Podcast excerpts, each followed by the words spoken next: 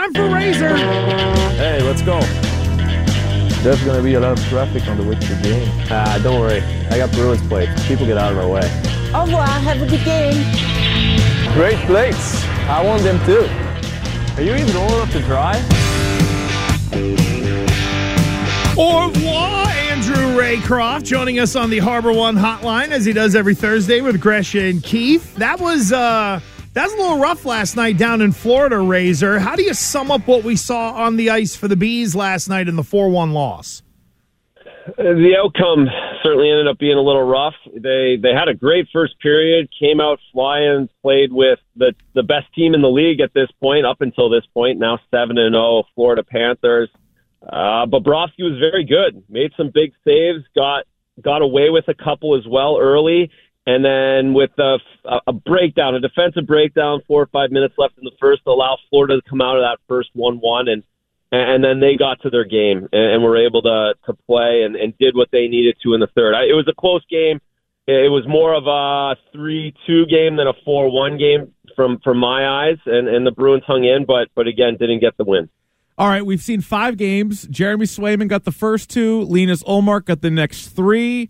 Factoring in, you know, who they played and just overall performance, who's been the better goalie so far?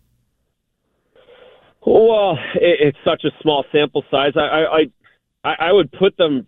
I hate to be on the fence here, but but they're right at the same spot. I think. I think they've both played well enough. Neither one stole a game. They they won the games they should have won. They they both lost games that the team probably should have lost. Didn't play as well as the other team. So I'm putting them right on the same level. And I know we're going to go back and forth on this week to week because it, it, this is how this is going to play out. Swayman's got a tough start tonight in Carolina. This is one. Of, this is his toughest start of his career by far. Having to play back to back on the road. This is the first time that's happened in his career. Having two games on the road back to back. He did play the second half of a meaningless game at the end of last season against Washington, but this is another team that's undefeated at home. So it, this is a good good test for for Swayman, and these are the games he's going to have to perform in, have to find ways to win to be able to play more as the season goes on. Uh, do you are you are you leaning toward liking one goalie or the other? Like I know there is the ceiling with Swayman for him to be able to gr- to grow, but now that you've seen Linus with the Bruins defense, not trying to project him from Buffalo, is there one guy that you kind of lean towards right now, or is it still too early? No, it's still too early because Linus is a young guy. He's he's got a higher ceiling than I think we've seen as well. So I think we talk about both guys in prospect type language in the you know where can they get to can they continue to improve can they continue to manage games and and for these guys and and this includes Linus even though he's played more in the NHL he hasn't necessarily played in games that Uh, depend on first place like last night that game in Florida that's a much bigger game than any of the games he's played in Buffalo where he's just going in to to play you know a great team but his team's 5 and a 100 in the standings at the bottom of the basement. These games mean more because he's on a good team now, and that's where you want to see these two guys evolve and find ways to win big games, not just games against Buffalo and San Jose on a Sunday afternoon. It's how do they find a way to beat Carolina on a Thursday night when everyone's watching in the East Division. When East I Conference. when I yeah when I think of the Atlantic Division, I think most people go, oh yeah, Tampa Bay, and then you think Boston, Toronto, but Florida's now seven and zero. How legitimate are they? And is this a team that's going to be towards the top for the long haul? They are. They're legitimate, and, and especially watching last night, watching Bobrovsky play. His his level, his class is back to the fact that to where he was winning Vezina trophies. He won the tw- Vezina trophy twice. He carried Columbus through that upset against the Bruins in the playoffs in 2019 when they upset Tampa Bay four straight. That was all Bobrovsky, and he's playing at that level again. He's been terrible the last two years, quite frankly, and that's probably why Florida hasn't got to their ceiling, and they're just getting to it now.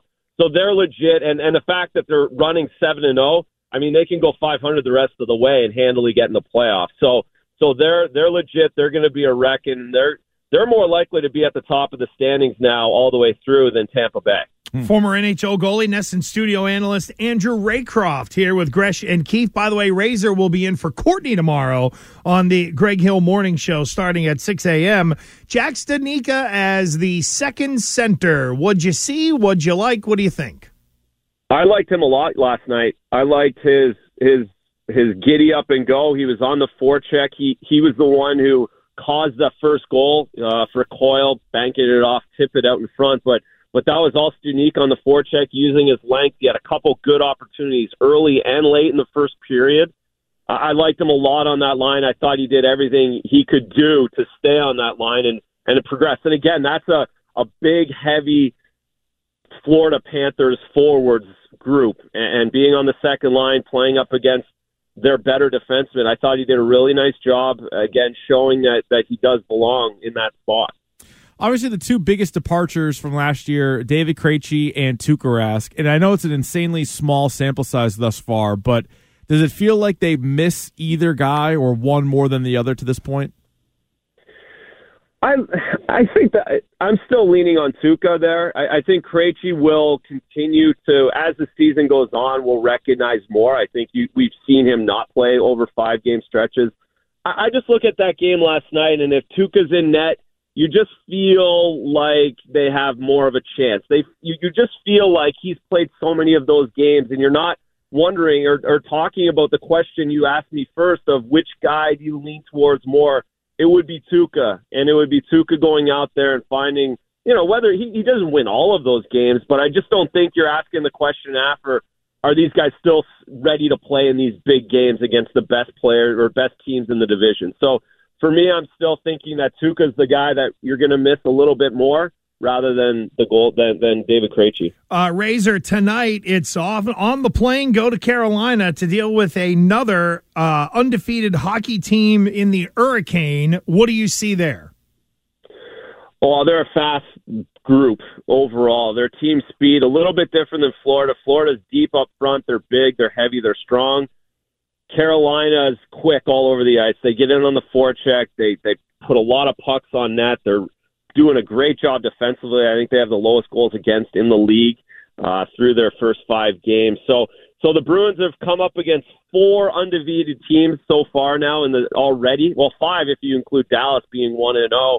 So the, the, it's been a tough stretch technically for them, and and this will be the probably the toughest of all to get going. You're going to want to see them get off to a great start. Typically, the back-to-back games, the team that played the night before typically gets off to a better start and can get it, take advantage there and kind of hang on at the end. And that's what the Bruins are going to have to match Carolina's pace early in the game and, and try and get a lead and, and cruise and play their disciplined style from there.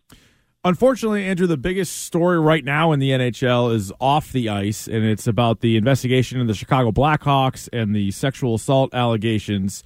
Uh, what do you make of how this story has sort of come to light? And then, kind of on top of it, Joel Quenneville is the head coach of a first place team right now. Do you think he makes it through the season? Well, so to start, it's it's real ugly. It's it's real ugly. The story's um, pretty disgusting, and and I it's a positive that it's come to light.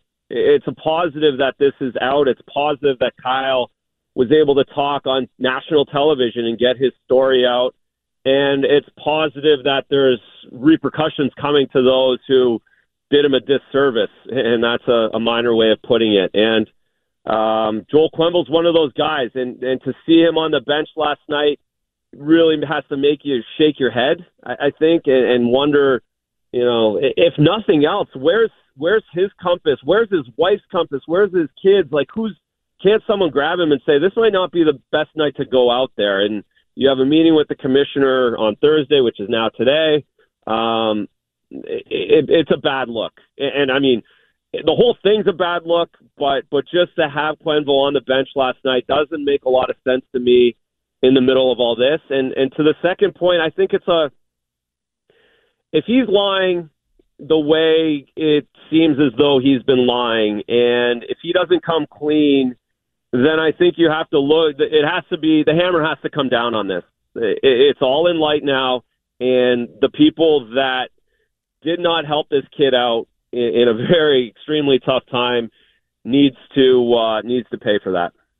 Razor, thanks for the time. We appreciate it. Good luck tomorrow morning. Will you be wearing a costume tomorrow to celebrate Halloween, uh, jumping in for Courtney on the Greg Hill Show?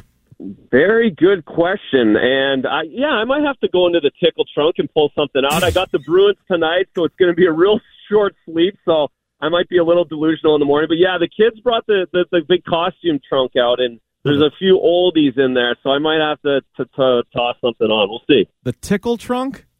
yes, Mr. Dress, the tickle trunk.